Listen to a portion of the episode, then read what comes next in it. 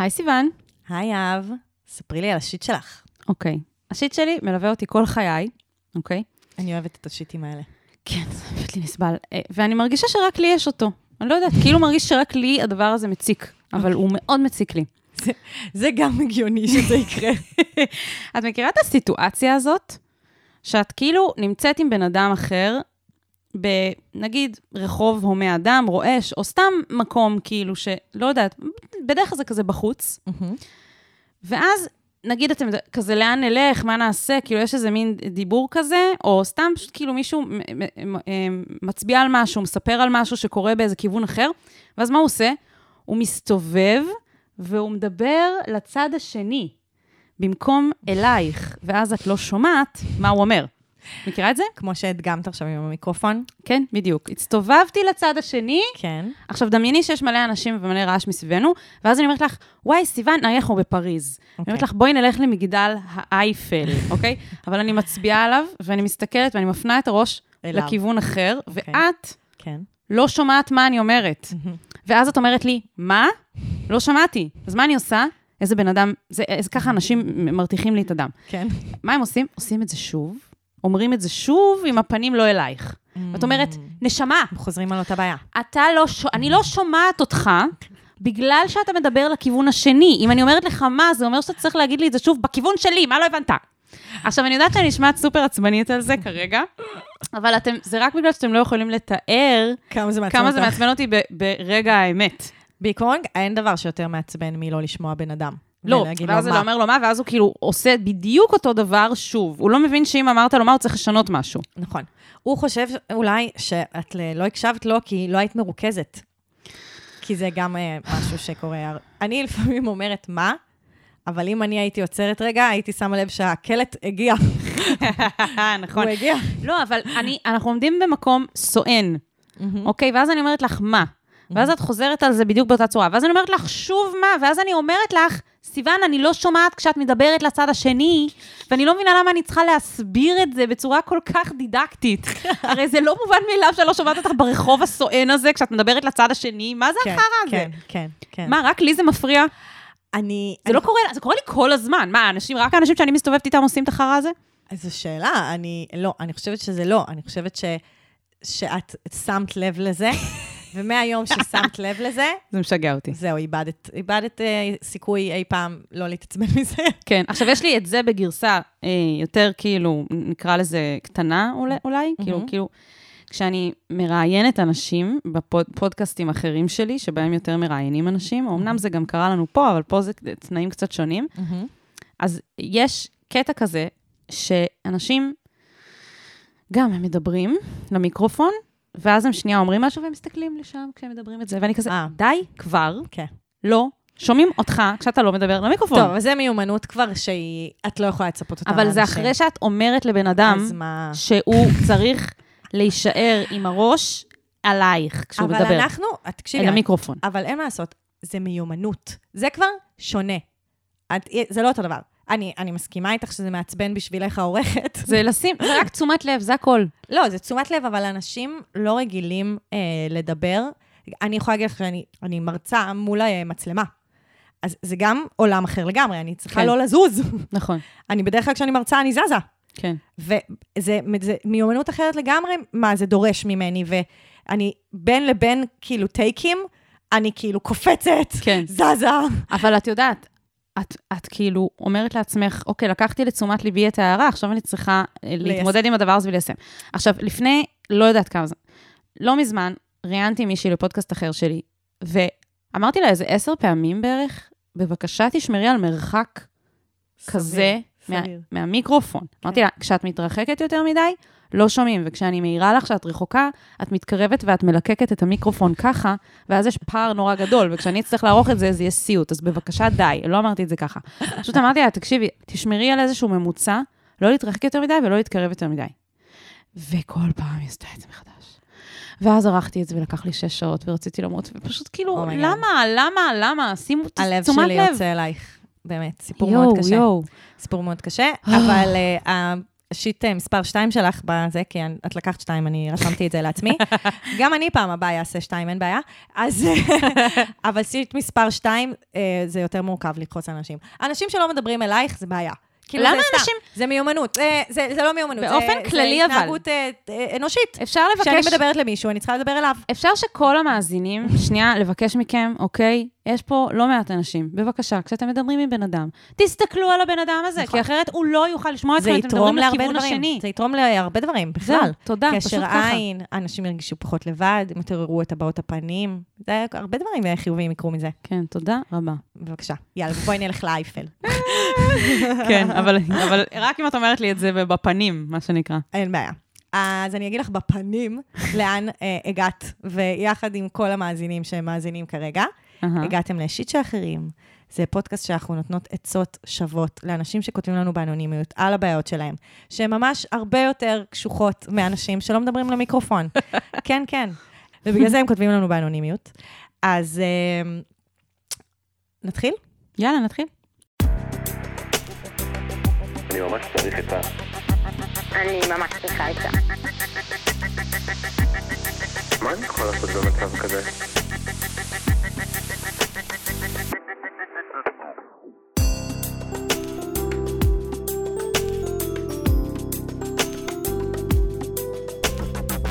של אחרים. אז הפנייה הראשונה שלנו היא מברד פיטסבורג, בן 61. גם שם מושלם. אהבתי מאוד. נכון. אז הוא כותב לנו ככה, חיי הובילו אותי לכך שסמוך לגיל 52 חזרתי ללמוד פול טיים. אני בן 61 כיום, ולפני למעלה מחודש הגשתי דוקטורט במשפטים לשיפוט, ואני מחכה לבודקים. מזל טוב. ממש. בתקווה שזה יסתיים בחיוב אם ירצה השם, עולה שוב השאלה, מה אעשה עם חיי? מאחר שברור שאיש לא יציע לי משרה באקדמיה, וגם מבחינתי זה לא עומד על הפרק, קיימת אפשרות שאנסה לאבד את הדוקטורט למאמרים ו/או ספר, בתקווה שמישהו יקרא את זה ואולי ייצור קשרים בקהילייה האקדמית. מצד שני, אני לא בטוח שזה שווה את זה. להתחיל עכשיו במסלול של פרסומים אקדמיים, מסלול קשה ותובעני, וכאמור, בסך הכל בשביל מה? קריירה לא תצא לי מזה, וגם ספק אם תצא לי קהילייה אקדמית קטנה וקשרים מקצועיים. עלה בדעתי הרעיון שאולי בכלל אתנדב להרצות. הידע שלי, במקצועי, הפרקטי והאקדמי, הוא עצום. אולי יעניין אנשים לשמוע אותי, וגם אותי זה עשוי יותר לספק. ונניח שאני מעוניין להרצות. לאיזה קהל? מי עשוי להתעניין? התחום האקדמי שלי הוא מיסים, אך הידע המשפטי שלי הוא הרבה מעבר לזה. אני גם מתעדכן כל הזמן. אני לא בטוח מה אני רוצה לעשות בשנים הקרובות, במה כדאי לי להשקיע, ובעיקר, מה ייתן לי סיפוק. מה דעתכן על הרעיון שאנסה להרצות במקצוע או בהתמחות שלי, לאו דווקא במסגרת אקדמית? אדגיש שמדובר אך ורק בהתנדבות. לאיזה קהל אפנה? איזה פנייה יפה, כאילו אתה כזה מקסים, ברד אה, פיטרסבורג. ממש. פיטסבורג. פיטסבורג. ברד פיט, בקיצור. כן. ככה אני. מדמיינת אותו. כן, כן, זה באמת, זה- א', יש המון חיות ו- ו- ותשוקה כן. בכתיבה כאן, ו- ו- וכל כך הרבה דברים. איזה כיף שמיסים ככה מעניינים אותך, וואי, אלוהים ישמור. איזה כיף שהם מעניינים מישהו ככה, ממש. ואני אני רוצה להגיד, אפשר שתבוא להרצות בהתנדבות ממש. אליי לבית? כן, פשוט תעזור ממש. לי עם כל הבלאגן הזה שנקרא מיסים בבקשה. ממש, ממש, ממש. אני, אני שומעת את זה, כאילו, אני שומעת את כל ה... כאילו, הקולות שהולכים לכאן ולכאן ולכאן, ואני רוצה לשאול אותך, מה הוביל אותך ללמוד בגיל 52? זה הנקודה שב... שממנה אפשר לצאת. בדיוק. אה, יפה. כי כאילו משהו, ב... אני חושבת שכאילו הוא עשה את הדרך וזה, ואז יש כאילו מסלול, ויש דרך נכונה לעשות את זה, ויש דרך שהיא היא לא נכונה, היא כן נכונה, היא כאילו... וכאילו, אני גם חושבת שהפקטור של הגיל הוא, הוא משמעותי, הוא מביא, הוא מביא, לא מביא את זה. כאילו, הוא מדבר על זה בהקשר של...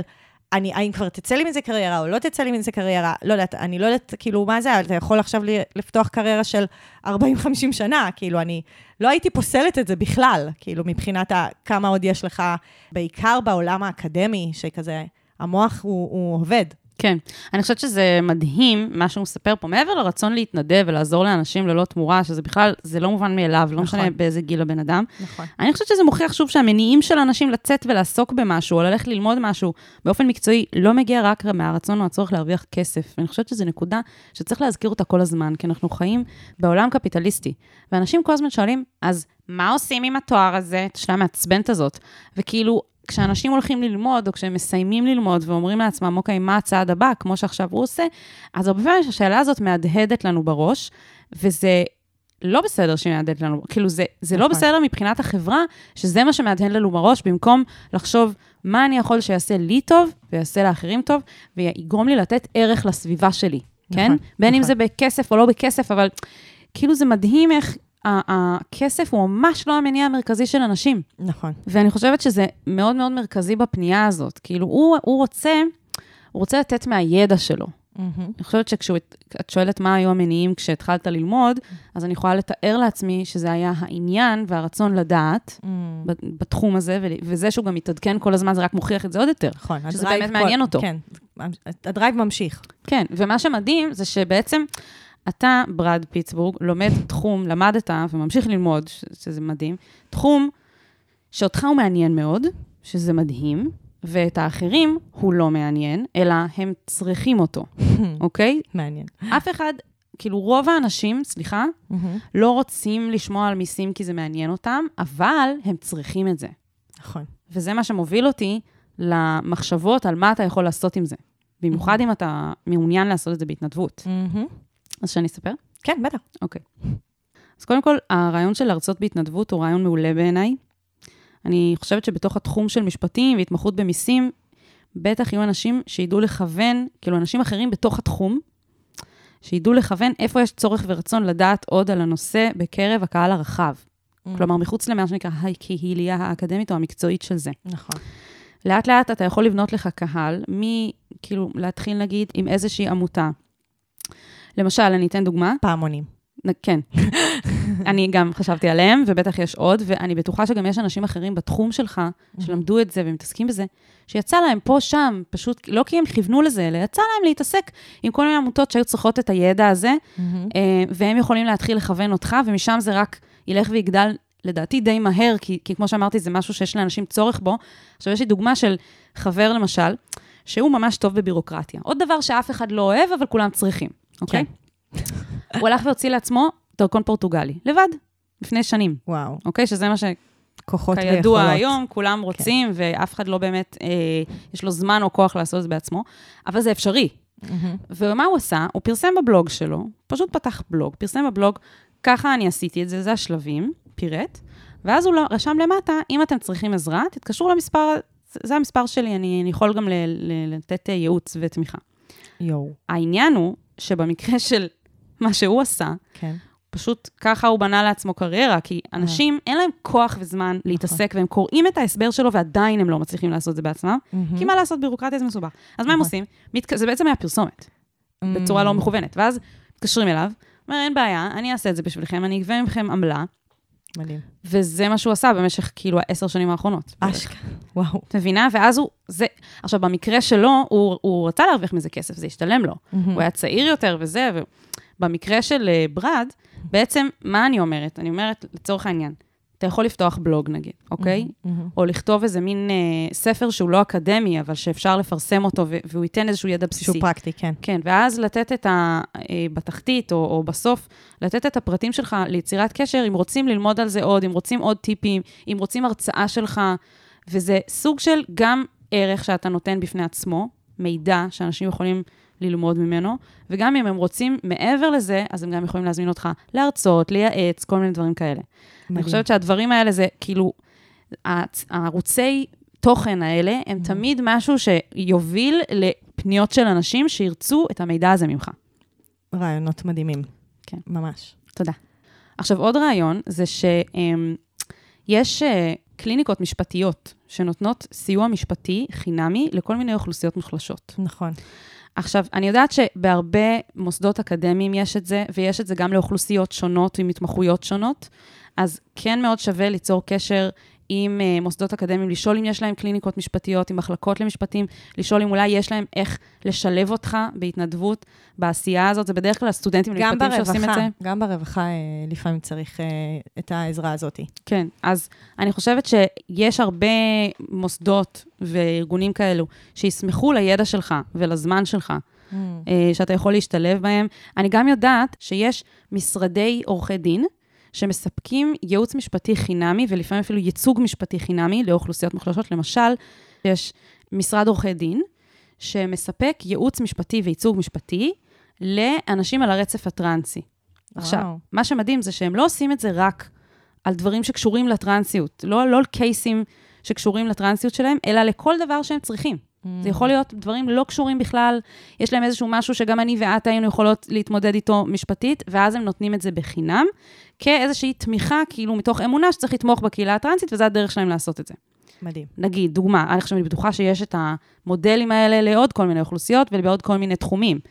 אה, אבל גם שם, למשל, כל מה שקשור למיסים, למשל, אם אה, מישהו מהקהילה הטרנסית צריך עזרה, אז הוא יכול לפנות למשרד עורכי דין האלה, והם ייתנו להם את העזרה הזאת, למרות שזה לא קשור באופן ישיר. אז למשל, העיסוק במיסים, מבחינה משפטית, תראה איך זה יכול לעזור לכל כך הרבה אנשים שצריכים את העזרה, בכל כך הרבה צורות. וואו. אז אה, כל הכבוד, כמה רעיונות. איזה, איזה, כן. את, את ממש טובה בפניות האלה. כן, אז, אז היה, היה לי מלא רעיונות שכאילו פשוט... זה הדבר שאני הכי אוהבת לחשוב עליו, זה כאילו תשוקה, שמישהו אומר לי, יש לי משהו לתת, אני לא בטוח בדיוק איך לתת אותו, מדהים. ואז אני כאילו צריכה לעשות את החיבור של כזה, אוקיי, את איך ש- זה את קורה? שדכנית, שדכנית כן. של אה, פרקטיקה ותשוקה. וואי, זה פשוט מדהים. ואז מדהים. אני אומרת, כאילו, יש כל כך הרבה כיוונים ללכת אליהם, ואני חושבת שברגע שמתחילים, אז כבר אה, זה נהיה יותר קל. מדהים. רק צריך לחשוב על כזה החיבורים הראשוניים. אז, אז אני רוצה להגיד לסיכום ב- בהקשר הזה, א', שזה נשמע שכרגע הרבה מהדברים שהוא רוצה לעשות, הוא לא עושה אותם בגלל המחשבה של לאן זה יוביל, מה המשמעות, מה זה, ואני כאילו רוצה להגיד, תתחיל ותעשה בדיוק מה שאת אומרת, כאילו תלך אחרי התשוקה שלך. תתחיל לחקור, כן. לשאול, לרחרח. וברגע שמלכתחילה המסלול שלך הוא לא מוגדר, כאילו, זה לא שאתה הלכת ללמוד עריכת דין בגיל איזה, ועשית את ההתמחות, וכאילו מלכתחילה המסלול שלך הוא שונה. לא שגרתי, את אומרת. הוא לא כן. שגרתי. אז, אז גם אל תנסה שהוא בהכרח יהיה שגרתי. אתה בונה לעצמך את המסלול, כמו שאולי תבחר מהמסלולים שיהב עכשיו נתנה. אבל זה ממש, כאילו, זה גם בסדר שלא תעשה את זה by the book, כי גם ככה אתה לא by the book, וזה מעולה. זה כזה, זה השראה לעוד מיליון אנשים שצריכים את זה. לגמרי, וגם אני חושבת על המשפט של דוקטור סוס, כשיוצאים, מגיעים למקומות נפלאים. נכון. כאילו, כשיוצאים עכשיו, בשלב שאתה נמצא בו, לחפש, אז מג- יכול להיות שתגיע לכל מיני דברים מדהימים שבחיים לא היית מדמיין שאתה עושה ועוזר לאנשים. ואני חושבת שחזרה לשאלה שאת פתחת איתה, שכשאתה הלכת בגיל 52 להתחיל דוקטורט במשפטים, שזה באמת, וואו, החלטה כאילו, באמת, גם לא שגרתית וגם ממש מדהימה. מדהימה, מדהימה. גם, אני חושבת שגם אז מה שליווה אותך היה כשיוצאים, מגיעים למקומות נפלאים, כי, כי זה ממש לא מובן מאליו להתחיל במסלול כל כך מפרך וארוך, ושאתה לא יודע איפה הוא ייגמר ואיך, ועדיין להחליט לעשות את זה בגיל 52. אני חושבת שאותו דבר שליווה אותך אז, גם אם זה לא היה במילים האלה, יכול ללוות אותך גם עכשיו, כי הדוקטורט עצמו מתחיל ונגמר. עכשיו יש לך משהו שיכול להתחיל ואתה לא יודע מתי הוא ייגמר. נכון. זה, מדהים. זה ממש כאילו... אני מתרגשת בשבילך, אני חייבת להגיד. אני כאילו. בא לי להמשיך לחשוב על עוד רעיונות. קיצר, אה, אתה יכול לפנות ליהב באינסטגרם, ודברו על זה. כן. אז אה, וואי, טוב, בהצלחה. ספר לנו על הקריירה. וואי, אני מה זה אשמח לשמוע ממש. לאן זה הוביל, זה, זה מרגש אותי. ממש. וגם, וגם, שוב, אני אומרת, אני אשמח לעזרה עם המיסים. מעולה. כן.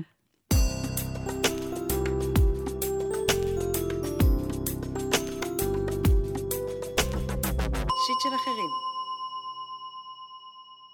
אז uh, נמשיך לפנייה הבאה, של ליידי מרשמלו, בת 22. אני מאוננת כבר הרבה זמן, ולאחרונה התחלתי לקחת כדורים פסיכיאטריים. לוקח לי המון המון המון זמן לגמור, ואחרי שאני גומרת אני תשושה, עייפה ברמות, וזה קורה לי קבוע אחרי הגמירה. גם עם פרטנרים מיניים לוקח לי המון זמן להגיע לגמירה, ולפעמים אני חסרת סבלנות ואומרת לפרטנר שהיום זה לא יקרה. למה אני כל כך עייפה אחרי שגמרתי? מתוך התסכול שאני לא מצליחה לגמור, יוצא שאני מאוננת רק לפני שאני הולכת לישון. למה אני כל כך עייפה אחרי שאני גומרת? וואו, אנחנו דיברנו בעבר כן. אה, גם על אוננות, גם על אוננות נשית, וגם על כדורים פסיכיאטריים, ופה היא כאילו, אספה לנו את הכל כן, יחדיו. וגם העניין הזה עם הפרטנרים, כאילו, וואו. נכון. ואני חייבת להגיד שאין לי יותר מדי לה- מה להגיד, כי אני באמת לא מתעסקת בתחום הזה כמוך, אבל אני כן רוצה להגיד שכאילו, אני ראיתי פה חלוקה, יפה. אני אוהבת לחלק, כן. חלוקה לשני דברים, שעל אחד מהם יש לי מה להגיד, ועל השני אני פשוט אתן לך. אוקיי, כמו מעולה. שאת היית רוצה שיקרה. אז uh, אני רק רוצה להגיד, נראה לי שיש פה עניין של את עם עצמך, ויש פה עניין של את עם הפרטנרים, ואני רוצה להגיד על הפרטנרים, שזה ממש בסדר להגיד היום זה לא יקרה. וזה לא צריך להגיע רק מתוך איזושהי חוסר סבלנות, אלא שיכול להיות לזה המון סיבות של למה היום זה לא יקרה, מה שנקרא. נכון. ובא לי לנרמל את זה שאנחנו אומרים לפרטנרים המיניים שלנו, ככה מדי פעם, שהיום זה לא יקרה. כן, לא משנה למה, וזה פשוט בסדר להגיד את זה. נכון. אז כאילו, כבר בא לי לנרמל משהו שאת מתארת כחלק מהשיט שלך, ולהגיד שכאילו, יש פה משהו, לדעתי, הרבה יותר אה, מאתגר להתמודד איתו, כי עובדה שזה קורה לך גם לבד באוננות, נכון. ושזה מפריע לך וזה מעיק עלייך, והייתי רוצה כאילו לנקות מהשולחן אה, את, את הדבר הזה. הדינמיקה עם הפרטנר בהקשר הזה, כן. שיש ציפייה שכאילו, או כל אקט מיני יהיה בו חדירה, ויהיה בו גם אורגזמה. כן, כלומר, זה- כאילו, זה התס- ממש בסדר. כן, בתסריט המיני, מנה ראשונה foreplay, מנה עיקרית כן. חדירה, מנ- מנה אחרונה, קינוח, אורגזמה. זהו, ומה שלא קיים בתסריט המיני, זה העניין הזה של היום זה לא יקרה, ובגלל זה אנחנו מתייחסים... התסריט המיני הוא חרא, כן, כן. כן. תודה, סיוון. כן. ומה שאני מנסה להגיד זה שבא לי להוסיף, כאילו, הרבה פעמים אנחנו אומרות, בוא נזרוק לעזאזל את התסריט המיני, או כזה נקבצ'ץ' אותו ונזרוק אותו לפח, ואני אומרת, בסדר, אנחנו, אנחנו לא נעשה את הדבר הזה ביום אחד, זה מלחמה יומיומית של כולנו, של כל האנושות, לשנות את התסריט המיני, ואני חושבת שמשהו שהייתי רוצה, כאילו, להכניס אליו כדי לשנות, זה ה... להגיד, זה ממש בסדר שהיום אני לא הולך לגמור, או היום אתה לא הולך לגמור. זה בסדר. ברור. כאילו, הכל טוב. זה חייב להיות. זה חייב להיות, כי באמת, לפעמים להגיע לאורגזמה זה מרדף. ולפעמים אנחנו לא מעוניינים במרדף הזה, לפעמים אנחנו מעוניינים במה שקורה בין לבין, נכון. ובקרבה ובאינטימיות, ובזה שנעים לי, וזה שנעים לפרטנר או לפרטנרית שלי, אבל האורגזמה היא, היא איזשהו יעד שכרגע לא בא לנו לכבוש אותו. כזה... כן, וזה ההבדל בין להגיד את זה מתוך חוסר סבלנות של כזה, ניסינו ועכשיו זה לא עובד ואני מתוסכלת, אז אני אומרת היום זה לא יקרה, לבין אני יודעת מראש גם שיש מצב שהיום זה לא יקרה, כי יש לי איזשהו עניין שאני מתמודדת איתו ואני יודעת את זה, כי כן. זה מופיע גם באוננות, וכזה פשוט, אולי אפילו להגיד את זה מראש, אולי היום אני לא אגמור, כן. תקבל את זה. אולי היום אני לא אשאף, ואז זה גם מקל עלייך בהקשר הזה, כי את, כן. את גם לא מצפה ומתאכזבת מעצמך. כן. עכשיו כאילו, בנוגע לאוננות, אני מתה לשמוע מה יש לך להגיד. אוקיי, אז מה שאני רוצה להגיד זה קודם כל שהתייעצתי, גם עם... אה, איך היא אוהבת! כן, כל כן. הכבוד. כי זה, אני, שוב, פה זה על אחת כמה וכמה, שזה עניין רפואי, וברגע שהיא משתמשת כאילו בכדורים פסיכיאטריים, אז אני גם רוצה גיבוי בהקשר הזה. אז גם אה, התייעצתי עם אה, שלומית שפרבר וגם עם אה, דוקטור טל פלג שגיא. אז דבר ראשון, חשוב להגיד, SSRI זה, אה, שזה כדורים פסיכיאטריים, מקשים להגיע לאורגזמה, זה מוכח מחקרית. כאילו, יש הרבה מחקרים שמראים שאחת תופעות הלוואי של כדורים פסיכיאטריים ספציפיים, הם גם אה, בעצם יכול, לפעמים מורידים את אה, רמת התשוקה ורמת ה... אה, כאילו, את, את רמת הליבידו באופן כללי, ולפעמים הם פשוט מעכבים אורגזמה. וגם לפעמים הם uh, גורמים לאנשים להיות תשושים ועייפים באופן כללי. נכון, נכון. כל הדבר, זה הכל תופעות לוואי מוכרות של כדורים פסיכיאטריים. אני רוצה גם להפנות אותך אה, לפודקאסט אה, Sex Appeal, שאנחנו הרבה פעמים ממליצות עליו, ששם לורי ראיינה את דוקטור צחי בן ציון, שהוא פסיכיאטר, סיקסולוג. אה, הוא גם פסיכיאטר? אני לא ידעתי את זה. כן, הרופא שהוא, הוא פסיכיאטר. אה, מעניין. כן, אז אוקיי. כולנו מכירות אותו כי הוא היה נותן אה, מופעי נכון. סטנדאפ בבאר שבע. בכל הניינטיז וזה, זה כן. כאילו היה הדמות שלה כזה, כן. סקסולוג שמדבר מיניות בצורה פומבית והכל טוב, והוא מצחיק וכולם אוהבים אותו. ואני, זה מדהים, כי אני מרגישה כאילו פעם זה היה רק הוא, והוא תמיד היה כזה בעיתון, נכון. והיום יש כזה את כל אותך ואת כל האנשים שאת תמיד מתייעצת איתם, וזה ממש מרגש לראות שזה כבר לא רק הוא. נכון. היינו איתו פעם אחת, חלקנו איתו עמוד בעיתון, את זוכרת? אני זוכרת, בטח. כן, והוא גם חבר של אבא שלי. אה, חשוב לה- או, עכשיו הכל ברור. כן, יש גם קשרים אישיים פה עם. אה, צחי, הוא חמוד. אז אני רק אגיד על זה היא מראיינת אותו בסקס אפיל. ספציפית, איך כדורים פסיכיאטרים, ובכלל, כאילו כל הנושא של הנפש, כי הוא פסיכיאטר, משפיעים על התפקוד המיני. מדהים. וגם אז- מיניות זה קשור לנפש, כמובן. חד משמעית, אבל ספציפית גם בהקשר של אה, קשיים נפשיים, הפרעות נפשיות וכל הדבר הזה, והשילוב ביניהם. אז גם עצם זה שאני חושבת שאחד הדברים הכי משמעותיים בהקשר של מיניות זה שברגע שאני מקבלת תוקף, את לא חולמת, את לא ממציאה. זה ניכר גם שבאמת את חווית שינוי מהרגע שהתחלת לקחת את הכדורים. כן, היא יודעת איפה זה קרה כזה. בדיוק, יש את התופעות לוואי האלה שהן תופעות לוואי מוכרות, אוקיי? הן מוכרות בזה שהן מעכבות את האורגזמה, גם לגברים, גם לנשים. ואז כאן נכנס באמת אה, המקום שלך מול עצמך, ואם זו תופעת לוואי שהיא מפריעה לך, זה לא צריך להיות ככה. ואת חוזרת לפסיכיאטר או הפסיכיאטרית שלך, ואת אומרת, אלה התופעות לוואי שאני חווה.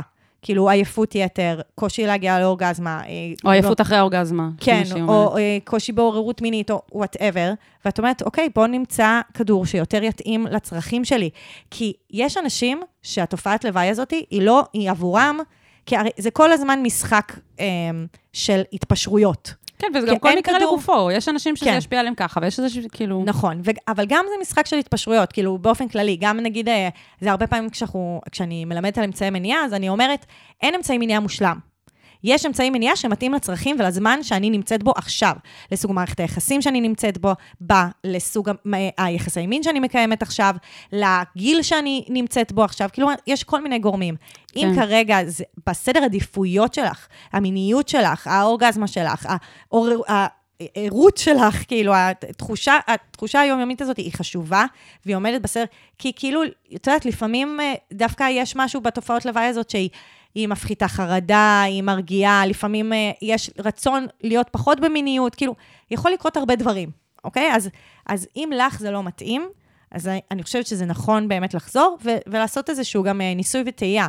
אה, אולי לשנות את הכדור, אולי לשנות את המינון, אולי לשנות כאילו משהו אחר, וגם, כן חשוב לי להגיד, לפעמים יש איזון אחרי כמה זמן בתופעת לוואי. וואי, זה בדיוק מה שבאתי להגיד, כי היא אמרה, אה, לאחרונה התחלתי לקחת כדורים פסיכיאטריים, ובאמת, לפעמים יש כל מיני תופעות לוואי שמופיעות בהתחלה, ואז כאילו עוברות. נכון. אז שווה גם לבדוק את זה. בדיוק. אז זה אומר להיות בעצם בקשר עם הגוף שלך, ולהיות בעצם באיזשהו... אה, כל הזמן בעצם להיות בקשר, ומדי פעם לבוא ולחזור, וכאילו להיות כזה, רגע, זה השתפר, זה השתנה, אולי אפילו לעשות מעקב.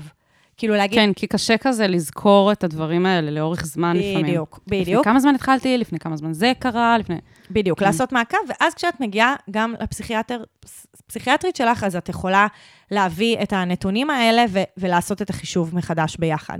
כן, ואגב, יש אפליקציות שבהן אנחנו מזינות אה, כל מיני נתונים לגבי הגוף שלנו, בהקשר של אה, פוריות וקיום של יחסי מין. המחזור החודשי. כן, אז נגיד, אני משתמשת. בטמפטרומפ. אה, אוקיי. כל אחד כזה רוצה לפרסם. אז אני... האמת שלא, אני בכלל אה, משתמשת במשהו ישראלי כזה, המחזור החודשי. אוקיי, אז אני, משתמשת בטמפ דרופ, ושמתי לב שם שיש אופציה להכניס כל כך הרבה דברים שאני לא. עושה, למשל, כן. תזונה, פעילות ספורטיבית, שימוש באלכוהול וסמים, אה, ואז כתוב מוד. נכון. עכשיו, העניין הוא שאם יש לי באמת שינויים במצבי הרוח, או שינויים, אם אני ואת התחלתי יכולה לקחת... לעקוב אחריהם. בדיוק, או נגיד עייפות וזה, אז אני יכולה לרש... כאילו ל... לרשום את זה, ואז כעבור חודש-חודשיים, כשאני הולכת ל...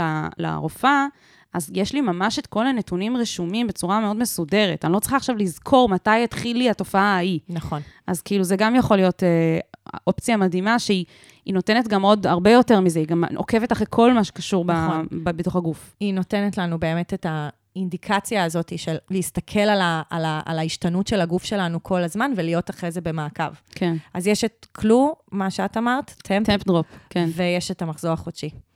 אנחנו נשים לזה לינקים. כן.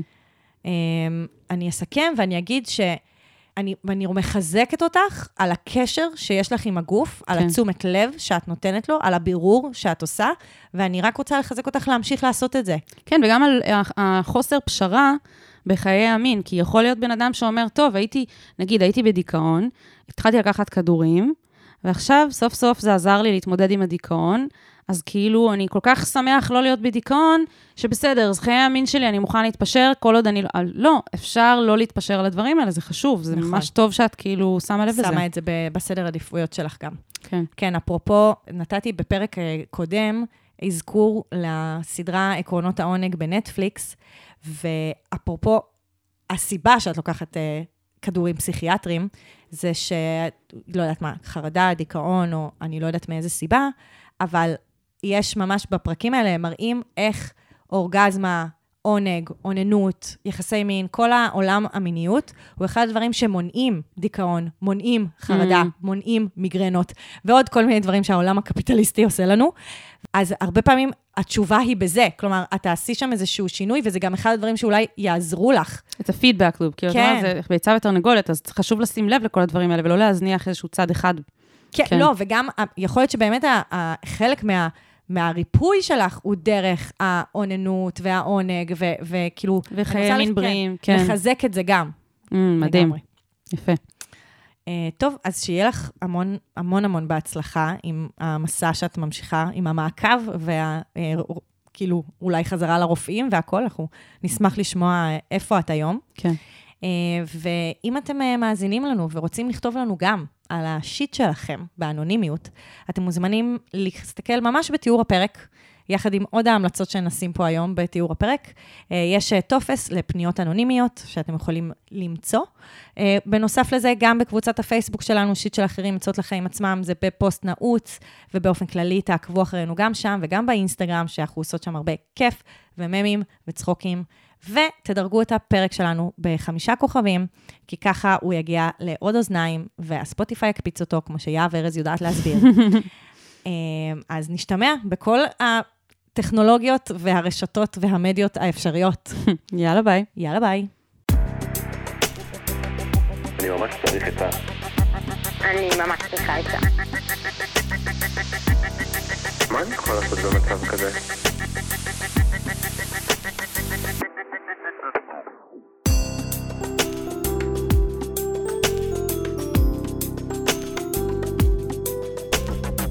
שיט של אחרים.